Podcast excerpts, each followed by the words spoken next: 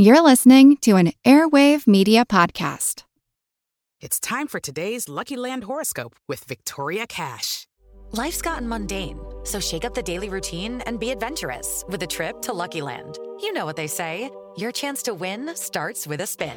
So go to LuckyLandSlots.com to play over 100 social casino-style games for free for your chance to redeem some serious prizes. Get lucky today at LuckyLandSlots.com. Available to players in the U.S., excluding Washington and Michigan. No purchase necessary. VGW Group. Void where prohibited by law. 18 plus. Terms and conditions apply.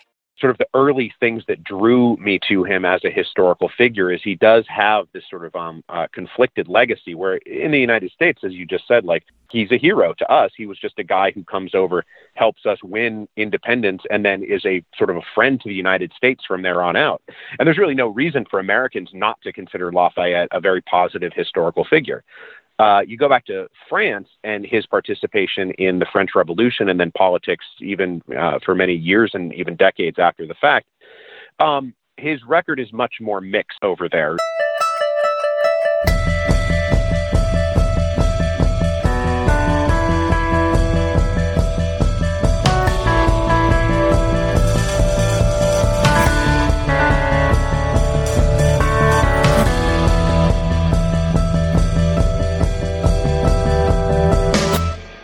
When the first American troops arrive in France in World War I, it's actually July 4th, 1917, and the symbolism is missed on no one. French officials and the U.S. Army, led by General John Pershing, decide that it would be a good thing to march through Paris. Now, these were rough recruits at this time, but they're welcomed. The front lines of the German armies were a mere 50 miles from Paris. The soldiers march through the streets. And then Pershing and his staff visits the grave of the Marquis de Lafayette, just outside of Paris. And those who know their American history know that this was a French aristocrat who came over to the United States and helped us in the American Revolution. Everyone knew the significance. And a soldier who was there describes it as this. As the hour of noon approached, the unforgettable march across the city to the tomb of Lafayette began. As our soldiers almost forced their way through the densely crowded streets, a French airplane flew overhead, acrobating and following the line of the march for a while, and then disappeared in the distance.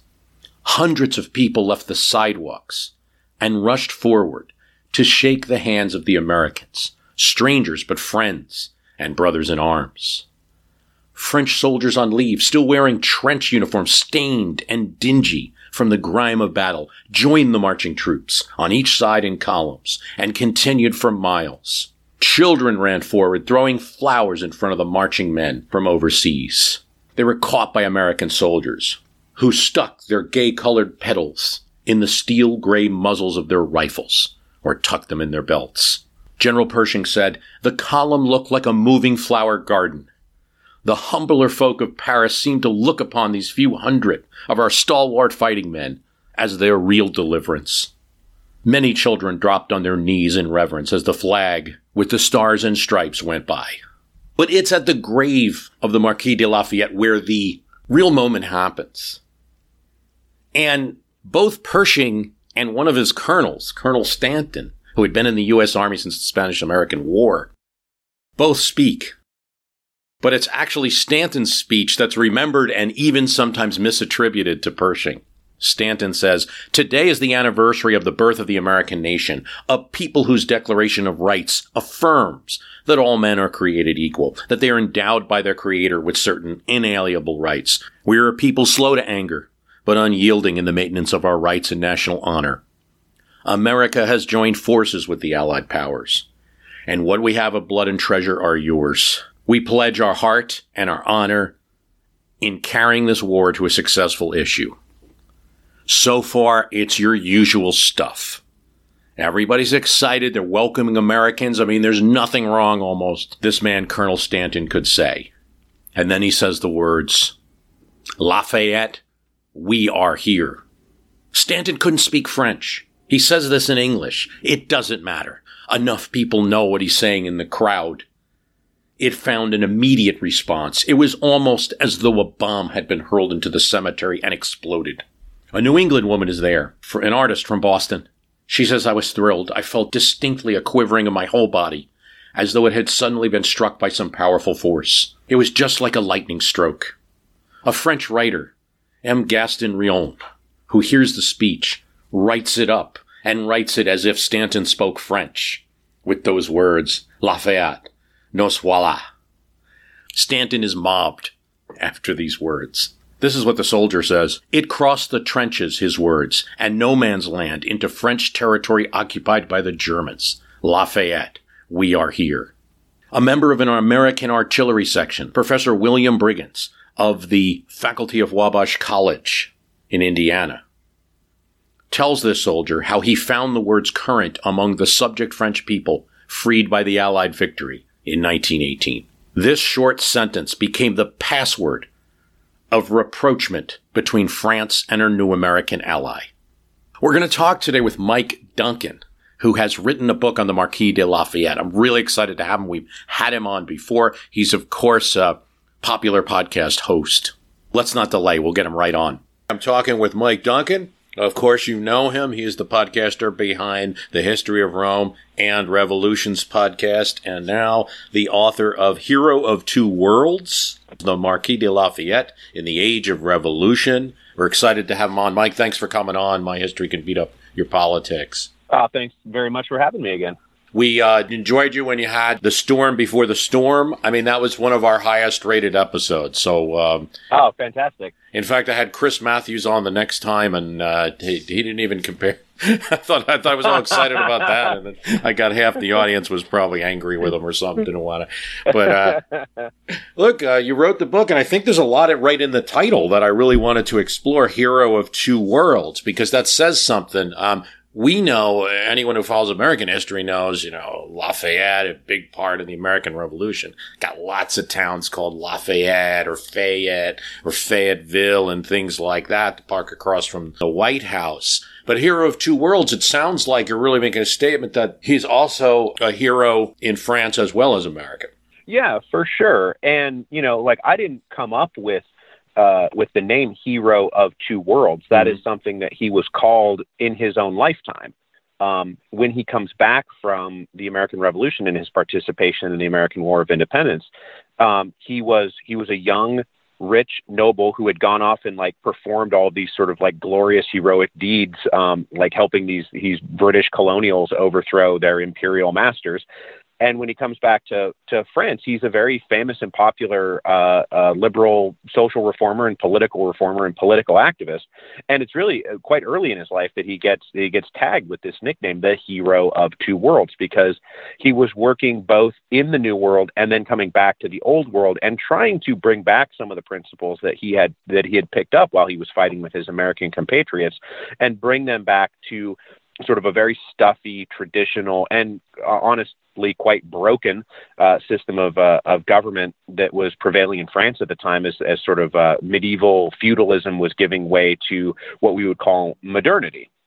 And if I could make like one other point about this that I, I think is kind of hidden in here, is that Lafayette is the hero of two worlds um, geographically, in the sense that we're talking about the Americas and Europe, like the Old World and the New World. But the French Revolution, in particular, which he plays a very important role in, um, is the transition from that old medieval world to what we now consider modernity. So the old world temporally, in the sense of what came before, and the new world temporally in terms of uh, pretty much the, the world that we live in right now to this day. So geographically and temporally, he's he's existing uh, at the intersection of multiple things. And we talk a lot about Lafayette in our politics. What about you? Were living in France for a while, writing this book, right? Mm-hmm. What's your sense of France today and how they view Lafayette? If there's anything to say at all about it. Um, well, there's there is a huge difference between uh, the American interpretation of Lafayette and the French interpretation mm-hmm. of Lafayette, and that was actually one of the sort of the early things that drew me to him as a historical figure. Is he does have this sort of um, uh, conflicted legacy, where in the United States, as you just said, like he's a hero to us. He was just a guy who comes over, helps us win independence, and then is a sort of a friend to the United States from there on out. And there's really no reason for Americans not to consider Lafayette a very positive historical figure. Uh, you go back to France and his participation in the French Revolution and then politics, even uh, for many years and even decades after the fact. his record is much more mixed over there. Uh, the French Revolution, the, the legacy of the French Revolution is much more muddled um, and something that remains contested territory. I mean, I, like you said, I spent three years living over there. Um, pe- political factions to this very day continue to argue about whether the French Revolution was good or bad, uh, whether Robespierre was good or bad, uh, whether uh, uh, whether the things that happened were progressive or regressive. And what happens to Lafayette in this picture is that because he was simultaneously a liberal reformer who wanted uh, a declaration of rights and a constitutional government, right? He wanted those things. That puts him at odds with conservatives and monarchists and like traditional Catholics who who want the old world uh, to stay the same, right? So he doesn't want that. So he he becomes their enemy. But at the same time, he does want to maintain a constitutional monarchy. He didn't think that France was quite ready for a republic yet, and he certainly didn't want to go follow uh, the the more authoritarian populist Jacobins on their trip as that as the French Revolution be, continues to radicalize in 1792 and 93 and 94, and so he's at he winds up at odds with both sides, both the right and the left, kind of come to hate him. And so as we as as the French look back on their own history, nobody's really willing to defend Lafayette. Nobody likes Lafayette. Um, and so it's up to us Americans, I suppose, to like keep his memory alive because I think that he he was more important to French history than than the French uh, themselves give him credit for.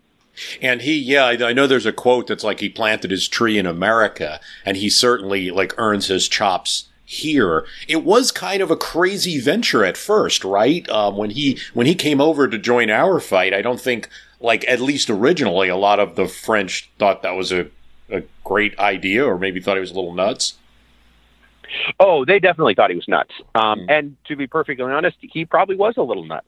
Um, he, when he does this, he is a 19 year old kid who is essentially running away from home there were there were reasons he did that. He was very uncomfortable living a life of like an effete noble in Versailles. This was this was not actually uh, the the costume and the mode of conversation and, and the mode of behavior that prevailed at Versailles at the at the end of the 18th century. And this is Marie Antoinette's court. You, I think everybody out there probably has some visual of what it was like to live in the court of Marie Antoinette. Mm-hmm. Lafayette was right in the middle of all that. Like he knows Marie Antoinette um, they they hang out together, they party together, but Lafayette's not actually comfortable in that scene. Um, and so he decides he he hears about this uh, this revolution, this rebellion that's happening over in North America, and kind of gets it in his head that he wants to break away from this uh, from this social scene that he's not comfortable in and go make a name for himself, go do something and make a mark on the world.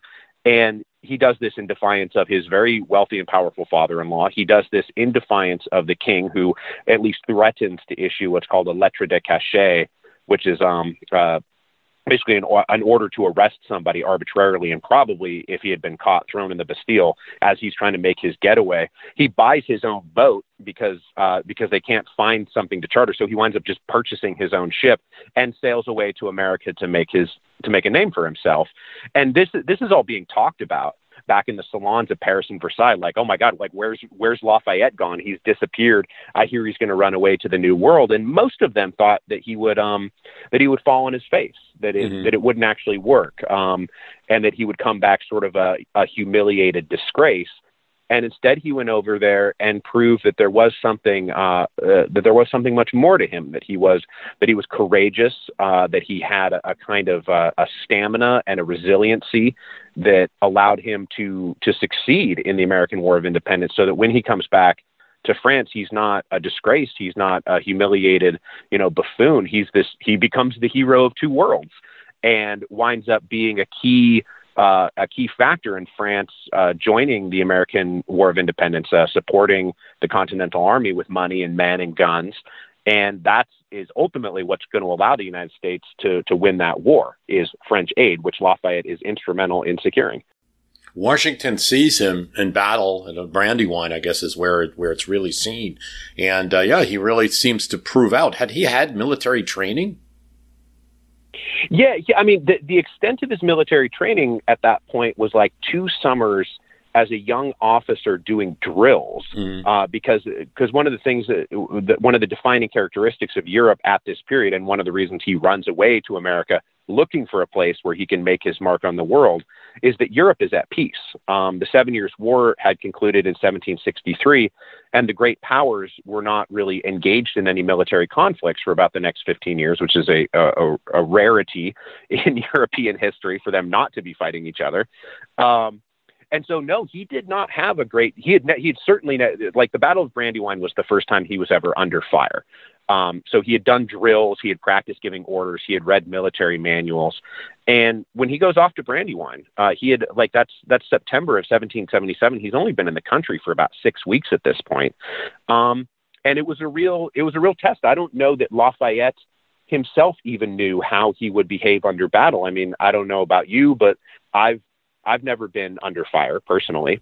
No, just on the podcast, just what, yeah, just on social exactly, media. You know, yeah, just out there on Twitter, you know, like like in the tre- in the trenches of social media. But you know, uh, if, if I'm honest with myself, I don't know how I would behave or engage yep. being literally shot at. And Lafayette probably didn't know how he would how he would respond to it. And what he did is when he was under fire, he ran towards the thick of battle, not away from it. He tried to rally the line that he encountered that was starting to buckle under um, under a, a, a British charge. He was wounded in the leg, didn't even notice that he was wounded. He just kept going. And then even while wounded and and Washington had to declare retreat because the Continental Army loses the Battle of Brandywine. Um, you know, he Washington comes upon this, you know, young teenage Marquis who has recently been foisted on him. They barely know each other, and he finds wounded Lafayette like trying to rally troops to hold a bridge so that the rest of the army can get away. I mean, he perf- he he performs with exemplary service and courage at the Battle of Brandywine, and I think uh, he Lafayette learned a lot about himself, and I think that that's, as I said in the book, that's sort of where the hero of two worlds legend is born, right? And it does become somewhat legendary. I mean, we, we you can't ever deal with these historical figures without things becoming a bit apocryphal and a bit mm-hmm. hagiographic. I, you know, I try to. I'm obviously when I write a book about them, I'm avoiding all of those tropes. But I think that the legend of the hero of two worlds is really rooted in absolute fact. All those things that I just described him doing at the Battle of Brandywine are true. It's just what he did. Um, none of it's made up. With lucky landslots, you can get lucky just about anywhere. Dearly beloved, we are gathered here today to. Has anyone seen the bride and groom? Sorry, sorry, we're here. We were getting lucky in the limo and we lost track of time. No, Lucky Land Casino, with cash prizes that add up quicker than a guest registry in that case, I pronounce you lucky. Play for free at LuckyLandSlots.com. Daily bonuses are waiting. No purchase necessary. Void were prohibited by law. 18 plus. Terms and conditions apply. See website for details. Kind of reminds me of like Theodore Roosevelt, where some of his relatives were goes into the the, the Battle of San Juan uh, Hill, and it's like, you know, everyone's like, oh boy, Teddy's talking again, but he really does.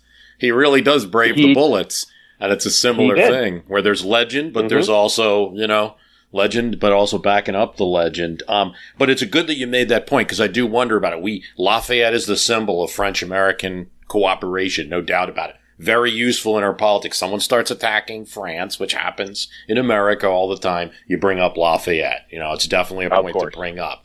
Does that color it? Does that mean that we're looking at the American Revolution through that lens? Or is it really the case that maybe we don't win this revolution or it takes a lot longer without him? Oh, without without the French? Without Lafayette. Uh, yeah, with with that. So, th- I mean, this is a good question because the, the the big picture answer is that like, does the United States secure independence without French aid? I don't think they do. Right? Certainly no, not at that no. moment in history. Right? You can't beat you can't beat the British Navy without the French Navy.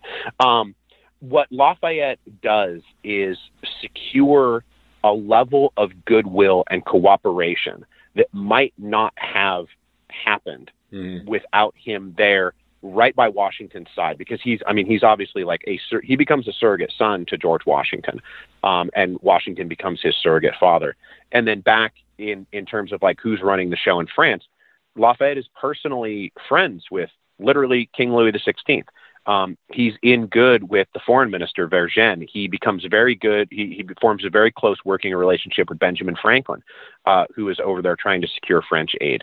Um, when the French come over and begin working this sort of like joint operation with the Continentals, you're talking about a bunch of like Republican, Protestant, British farmers who are now trying to work together with a bunch of aristocratic, you know, Catholic French officers. They don't. They literally don't speak the same language. They don't have the same religion. Um, the British and French have been at odds with each other for at, at odds with each other for centuries. There was a lot of mistrust between the two sides. It was it was one of this. When you look at it, you know, politics makes strange bedfellows and the enemy of my enemy is my friends. That's the kind of thing we're talking about here. Um, they were on the same side because they both wanted to stick it to the British. And that therein lied sort of the beginning and end of their understanding with each other. So, but Lafayette is there as a liaison who is able to convince the Americans that the French don't really mean it, and he's able to convince the French that the Americans don't really mean it whenever they, um, whenever they start bickering with each other and whenever they start sort of lobbing accusations at each other and blaming at each other, because a lot of it didn't go well. I mean, the Battle of Newport doesn't go great. The Battle of Savannah doesn't go great. Um, and there was a, there was a lot of sort of like blame tossing that went around um, in this sort of joint dual national operation.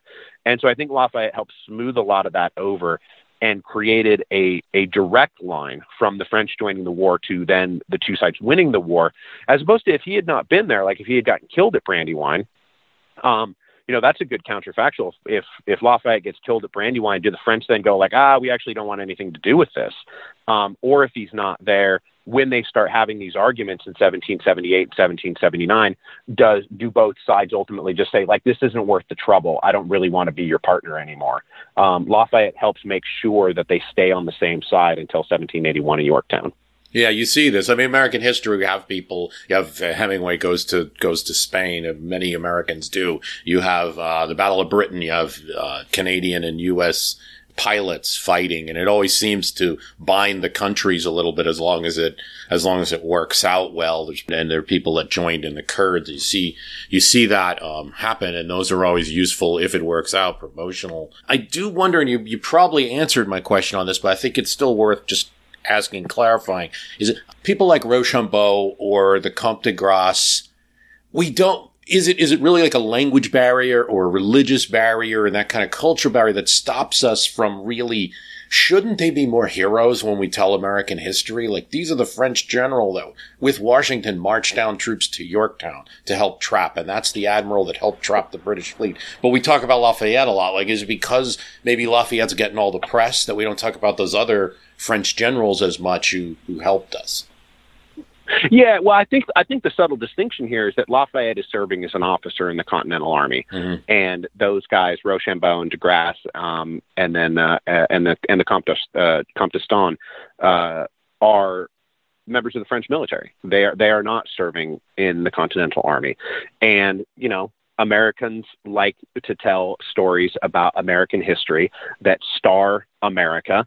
Um, and don't really we don't really need to refer to the other people who may or may not have been there you know helping us get to where we want to go. This is true you know in world war ii a lot. This is true certainly in the american war of independence you know, the uh, Americans have a, an insular view of our own history. And so Lafayette is there as a French officer who has done what? Joined the Continental Army. So he's on our side, right? He's with us in uniform. And I think that that's different from somebody like Rochambeau, uh, D'Estaing, or De Grasse, who are uh, who are in a French uniform and a part of a French army who is there and are really important. And I mean, Rochambeau is super important to, you know, he's, he's the one who ultimately convinces Washington it's time to go to Yorktown, man. Yeah, he wanted New York. He probably wanted to, to take New York, which would have been real difficult. Yeah, of course he did. Yeah, but I mean, and this was Washington's obsession. I, I'm actually somewhat sympathetic to uh, Washington's fixation on New York City. I, I don't think that he was, you know, wrong to be fixated on it, but he was so fixated on it that when very clearly the opportunity was arising down at Yorktown, it took him longer to see it than Rochambeau uh, who mm. was like, "Oh no, we're gonna go, we're gonna go pop Cornwallis down there because he said he's set up shop in a very bad place." And then, of course, once Washington realizes that Yorktown is this golden opportunity, I mean, he, uh, he, you know, as I said in the book, he he responds to this information with the fervor of a convert.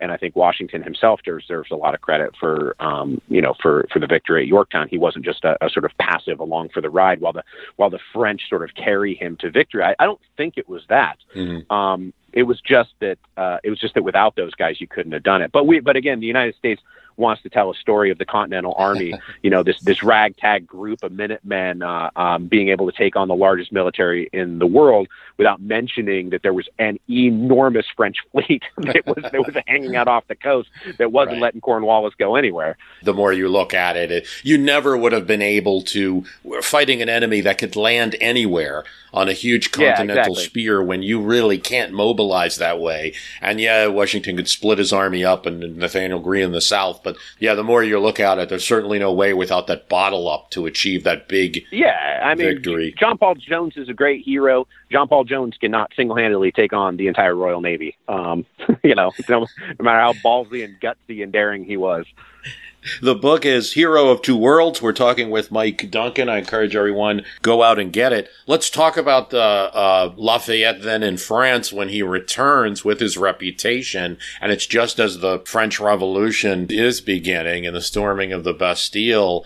You know, the story, at least that we were told, is that Lafayette tries to apply some of the things that worked in the American Revolution and the American constitutional ratification process and some of the actions of Washington, like in particular, giving up his sword and making that statement. And he tries to apply that to France and the French Revolution, and it doesn't seem to work out. Yeah, he's he's Lafayette is generally much less successful in the French Revolution than he is, uh, you know, uh, in the American Revolution. That's just true.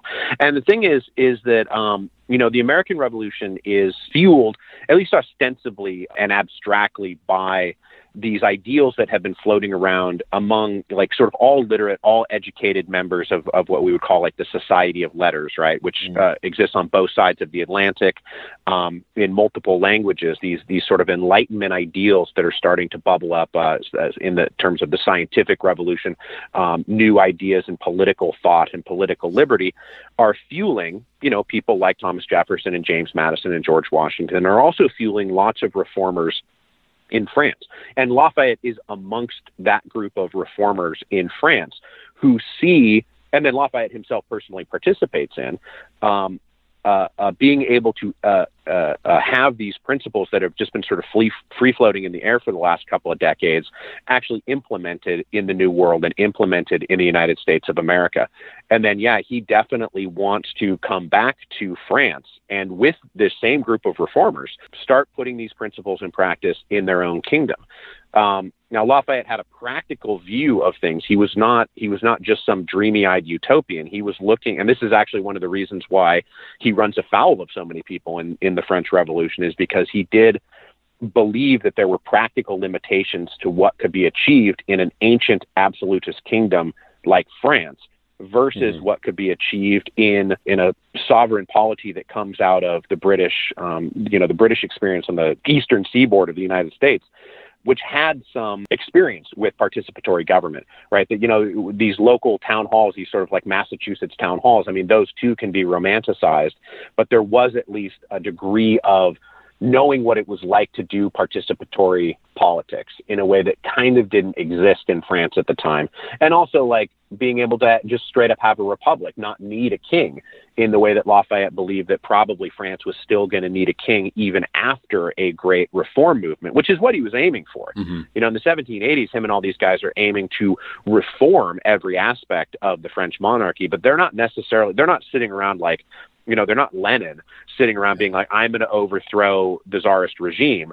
They were sitting around like, we want to reform everything, but there was so much intransigence from the aristocratic elite um, and even from some of the king's own ministers to oppose all of these reforms that eventually the the the tension between the reformists and the reactionaries became so acute that it snapped and that's what becomes the French Revolution. And Lafayette is then plunged into the middle of this thing that he wasn't necessarily intending on creating, but definitely believed was um, a better option than simply continuing on with the same broken system of government uh, that he believed was had been leading France to its ruin for uh, for decades and even centuries. Yeah, I mean, you get the sense that um, Uh, that would have been a good evolution if you're going from a feudal system. You're going to have to stop somewhere, and and that uh, a country like France needs a central, at least central government. He actually, I mean, it kind of like panned out to be true because the actual revolutionary councils only last for for some time, and uh, you end up with either the, the strong man like Napoleon or uh, or um, or another king. You know, Citizen King. Yeah, or, I mean, and that's what and that's what happens. You know, if you you play the French Revolution to the end of the tape, and you're sitting on you know an authoritarian emperor in Napoleon Bonaparte, um, and then there's a restoration, and it's not another. You know, then they then they have um, you know in 1848 they they take another crack at having a republic that is immediately subsumed by what the Second Empire by Napoleon's nephew coming back and declaring a new empire, and so it's not until 1870 that you finally get to a functional republic. Um, we don't know what it would have looked like had the two sides, you know, uh, sort of settled into what what is known as the Constitution of 1791, which is sort of the final fruits of the labor of 1789, which is a constitutional regime with a Declaration of Rights attached to it, which resembles in many ways the Constitution that had just been ratified in the United States, except that there's still a king, except that there's still an aristocracy. Mm. Um, the problem, however, is that all of those universalist principles that are being stated in that Declaration of Rights, right? Uh, all people are free and equal in rights. Um, why do we still have an aristocracy? Why do we still need a king? Especially when it's very clear, and this is true, that Louis XVI and Marie Antoinette and the people around them were doing everything in their power to undermine that constitutional settlement, right? They didn't want it. And so in 1791, as Lafayette is trying to say, you know, we did it, we achieved this constitutional monarchy, neither the monarchist nor the constitutionalists were happy with the settlement, and both of them tried to undermine it. Um, and Lafayette himself becomes uh, becomes caught in the middle of this, and that's ultimately where sort of he slips and falls out of the revolution because he was trying to defend something that nobody actually wanted.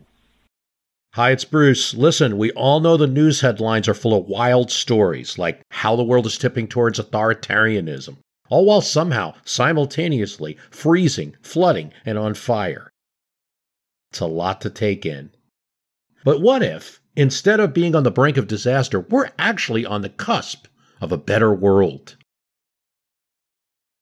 If I've got your attention, then I highly recommend tuning to a podcast that offers a weekly dose of optimistic ideas from smart people. What Could Go Right is the acclaimed news podcast from the Progress Network. Zachary Karabell and Emma Varvaloucas dive into the biggest news and most pressing topics of our time, from climate change to politics, and make the case for a brighter future. Season 5 features fascinating guests like democracy scholar Yascha Mounk on the hidden perils of identity politics. And NPR anchor Steve Inskeep about the importance of talking to people who differ from you and what Abe Lincoln learned from those conversations that helped him unify the country. It's time to ditch the doom scrolling polarization and start focusing on some of the things going right. So check out what could go right wherever you listen to podcasts. I'm Jane Perlez, longtime foreign correspondent and former Beijing bureau chief for the New York Times. I've been a foreign correspondent in lots of places Somalia, Indonesia, Pakistan, but nowhere as important to the world as China. I mean, China is not dropping anti democratic paratroopers into Montana. But of course, we did see things like the weather balloon slash spy balloon riveting the whole country for a week. This is Face Off an eight part series in which we'll take you behind the scenes to key moments in the tumultuous US China relationship. We'll speak with a diplomat, a spy, a tech reporter, a US admiral, even Yo Yo Ma. Plus, my pal and noted China historian Rana Mitter joins the conversation. We'll look at what's driving the two nations apart and explore whether anything can help bring them back together. Face Off launches April 9th. Yeah, I mean, his status from fighting in the American uh, Revolution seemed to get him a position in the leading the National Guard, you know, a military mm-hmm. position he's looked up to. But that puts him in this middle. I know at one point he has to actually defend the king physically, both from attacks from the radicals and also from those who would like to restore the monarchy, and he ends up with no one liking him. Exactly, and I mean, this comes. To, there's a thing called the Day of Daggers, where yeah, that, uh, that it in, sort of encapsulates what is um, what is just sort of the general mood in Paris and in Versailles through these years. Where yeah, on the one hand, there's a populist mob that is marching around out there that actually that it tries to assassinate uh, Lafayette, I think on two or three different occasions uh, in the middle of that day, while at the same time a group of arch reactionary conservative nobles are armed and go down to the Tuileries Palace to try to sort of like rescue the king from the clutches of the revolution. Um, and Lafayette finds himself opposed by both of these sides because he was given, you know, arguably one of the most impossible jobs that anybody has ever been given, which is maintain order in revolutionary Paris. Right, that's a very difficult thing to for anybody uh, to to uh, to accomplish, uh, and I don't know who can actually do the job. They they gave it to Lafayette because he was the one person. I mean, w- you know, after the Bastille falls on July 14, 1789, he gets the job as National Guard commander literally the next day um, because they're like, who can possibly take command of this situation? We have these um, sort of spontaneously forming uh, uh, militia units in all the different districts of Paris, but nobody's in charge of it. Who can we possibly trust with this job? And Lafayette was one of the few people with the military experience and the popularity in the streets to be able to command the respect of everybody. And he, I think he does, you know, quite well for himself uh, for a couple years.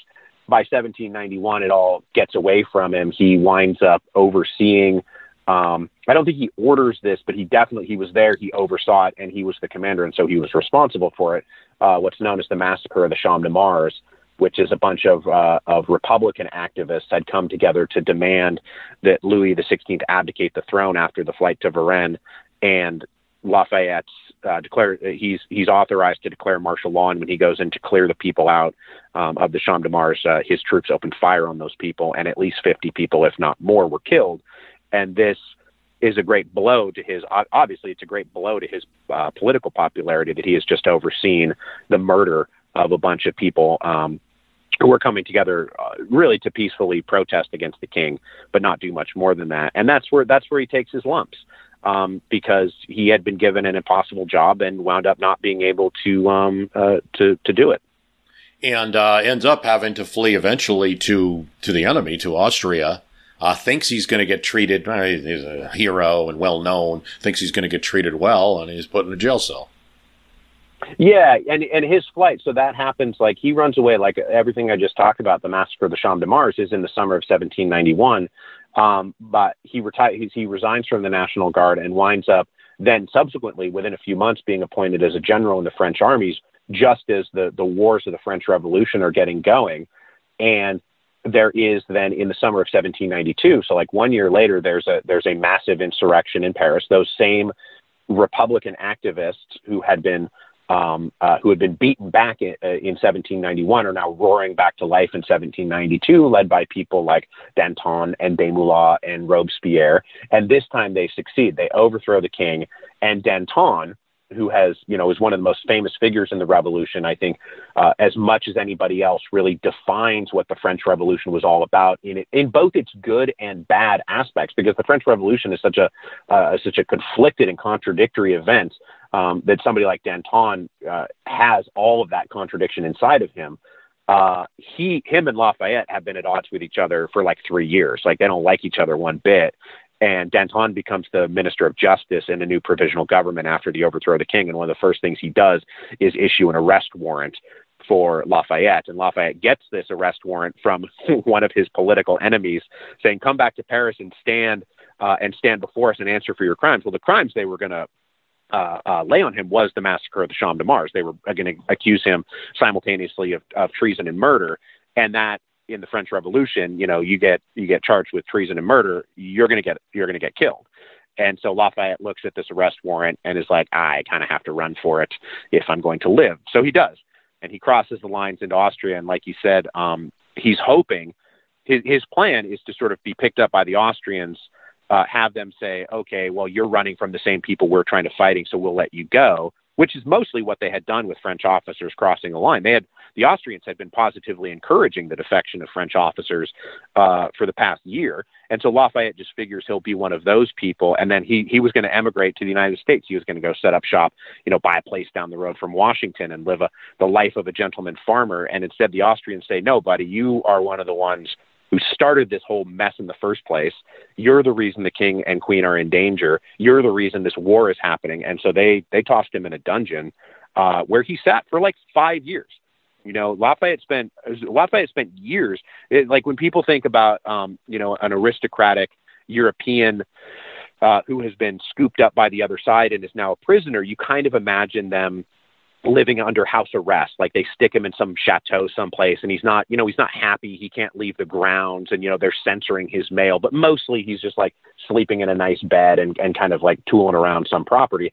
No, this is literal dungeon conditions like dank, like his health collapses. He's in solitary confinement for, uh, I think over those five years, he was on his own for at least two and a half, if not three of them, like literally just by himself in a cell, like really grueling stuff, like really, really heart wrenching stuff um, that he went through after having fled the revolution. But it's also like those five years of solitary confinement probably um, saved his life because if he had been in France or fallen into French hands, man, they would have they would have chopped his head off, no problem.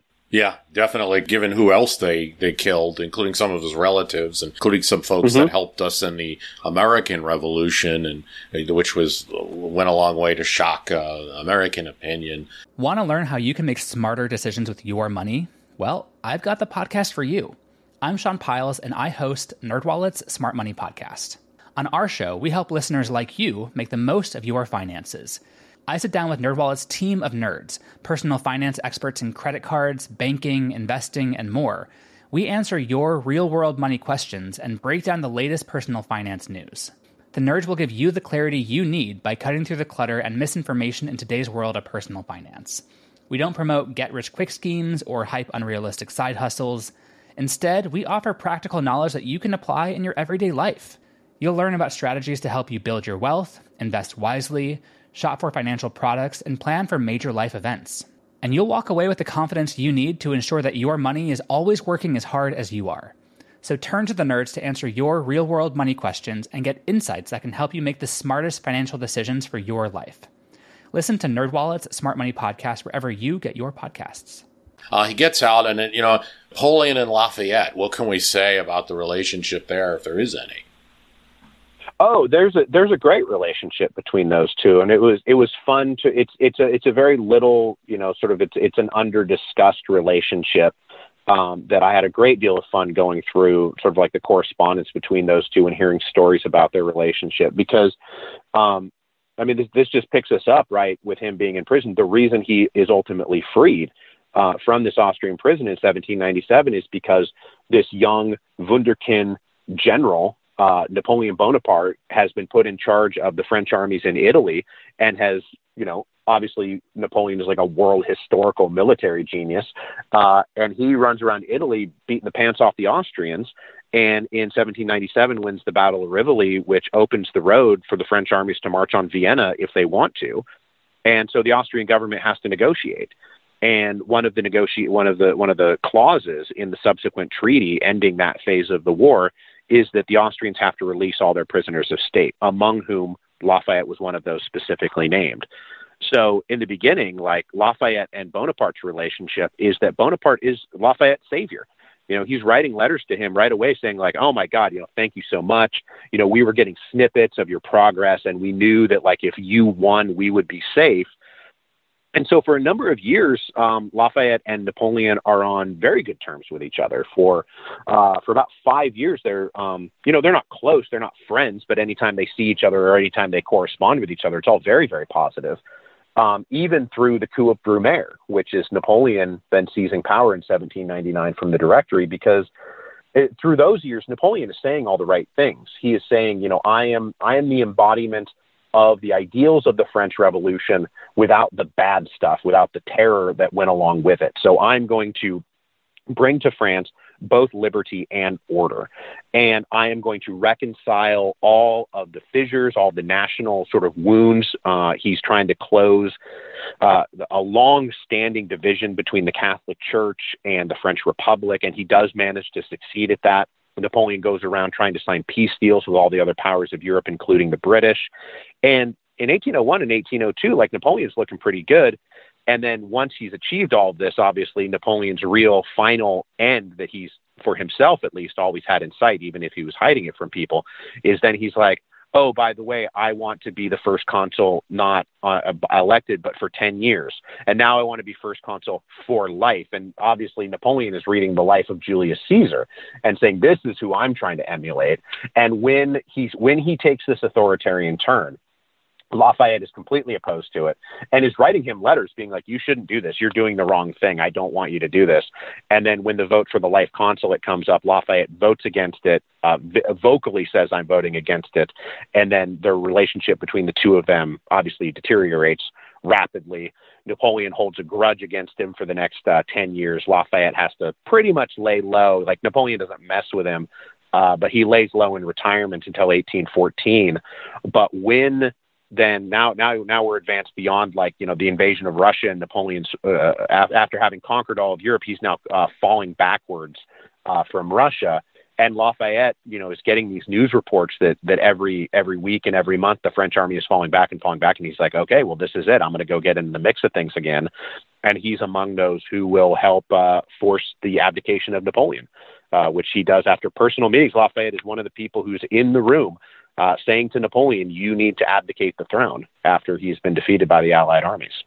Yeah, that's not a part of the story that you hear a lot of. You know, it's not not, right. not you don't hear a lot about that. Um, this Lafayette, it seems that those actions come out of a belief in liberty, a belief in the, the American cause that he fought for. He was very much. Uh, an anti-slavery, and it seems, uh, at least for compared to American opinion on the subject, and was always um, pushing us, pushing the United States and pushing his friends, Washington and Jefferson, on the slavery issue. Yeah, Lafayette comes out of the American War of Independence. So, like Yorktown is in 1781. Um, and during the war, he was mostly focused on, you know, like obviously military affairs that are right in front of him. He's he's a major general trying to run a war. Um, but he goes he goes home after 1781 by 1783 so just a couple years later he's only um probably by this point he's i think he's like 24 years old. And he has had this sort of epiphany as he reflects back on what he just did and what he hopes the United States is now going to be able to achieve now that they've uh, now that they've won their independence and are going to get to go do the thing that he hoped that they would do, which is be this progressive force where these where these social doctrines that had been um, you know sort of been in the ether for the last couple decades would finally be able to to come to fruition in a real way. He was he's looking at slavery and, he, and he's looking at this concept of liberty and it's like if liberty means anything it means that slavery can't exist right literal slavery is the antithesis of liberty and you know i, I make this joke and, and it's not you know i hope it's not too too mean to lafayette um, you know he was not a towering genius right? He, you know, George Thomas Jefferson was kind of was a towering genius, and James Madison was a genius, and um, you know, Alexander Hamilton was. These guys are are off the charts in terms of their IQ, and Lafayette. He, he was a smart guy. He was a bright guy, but he never he never broke the bank like that, and he just couldn't. He didn't have the intellectual uh, dexterity to reconcile saying all these things about liberty and equality while also continuing to run an authoritarian slave labor camp that is uh, what the American South was at that time. Um, so yeah, he he starts writing letters to Washington and Jefferson saying, "Yes, it's now time for you to free your slaves. Like if this means anything, if if we're actually going to achieve what what we all set out to achieve, which we all agreed we were setting out to achieve, which is to create uh, a, a land of liberty, then." When are we going to free the slaves? Like, when are you going to do it? You, you, you, are we going? To, how are we going to do it? What's the plan here? And what they wrote back to him consistently and what they would back, write back to him consistently for the next 50 years because he never really dropped uh, he never dropped this. You know, his his very last meeting with Thomas Jefferson and James Madison in 1824, when they're both they're both about to die, they're all old men at this point. He's still like sitting around having coffee, being like, "So when are, when are we going to free the slaves? Right? We need to do this." They're they're sitting in Monticello, and and like when are when are we going to do it? And oh, we can't we can't do it quite now. You know, it's not the right time. Uh, we agree it's bad, and we agree that you're a good person for wanting to end slavery, but we can't do it right now. Which is the consistent story that the founding fathers told themselves and told the world. Um, and so, you know, Lafayette dies with American slavery still in place, but he was always known throughout the abolitionist world, which was kind of an international coalition of activists in France and Britain, in the United States, um, of people who were trying to end the slave trade and then end, and end slavery in its entirety. Lafayette was one of the most famous abolitionist figures and voices. Uh, he's giving his money to this project. He's giving his time, his attention, uh, any any chance he gets to publicize the idea that slavery needs to end, so that we don't have. There's there's a line in the book so that so that liberty does not have to blush in the face of black men, right? Which he doesn't he doesn't ever actually see achieved in his lifetime but i think he participated in the project that then ultimately does secure emancipation. Finally um, what's the difference writing like a book versus doing a podcast? Like you can't do a transcript. Transcripts what we say on podcasts right we talk certain ways and it doesn't look the same mm-hmm. in print. It's a lot more work doing a book like this, right? Yeah, and I mean, my, I mean, my thing, it's it is it's different, but it's not that different mm-hmm. because mm-hmm. I I do I do script everything. You know, like my my mm-hmm. process mm-hmm. is is I write I write a script, and then my when I'm quote unquote recording the podcast, I'm reading what I have written. So the difference becomes with the podcast, I have a week to write an episode. And every like right now, as I talk to you, I have an episode that's due on Sunday um, that I will have to write and edit and get out the door, and then move on to the next episode. So I'm not really able to to really look back on what I have written before and then massage and and reword things and rework things so that I can create a total package that is delivered as a total package to the reader or to the listener, right? Mm-hmm. I'm doing I'm doing serial I'm doing a serialized work. You know, I'm uh, the the podcast is very sort of uh, like you know like what Charles Dickens used to do is like write a chapter a month and send it off there. You don't really get a chance at that point to write everything out and then go back and turn it into one continuous, you know, really well polished and refined product, which I, I very much enjoyed that uh, being able to do that with a book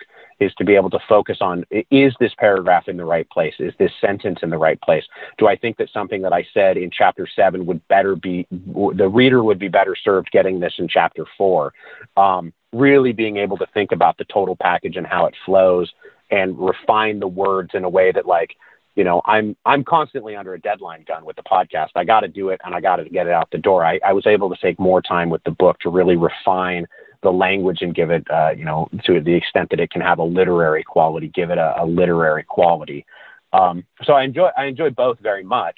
You know, having a deadline means that I'm constantly uh, getting the work done. I'm not procrastinating on it because I, I, don't have time to procrastinate on it. But doing the doing the book really really gives me the opportunity to, to turn it into something um, I don't know, dare I say, beautiful.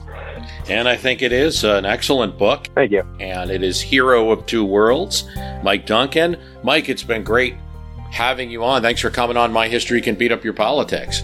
Thank you very much. We'll, we'll have to do it again uh, whenever book number three comes out.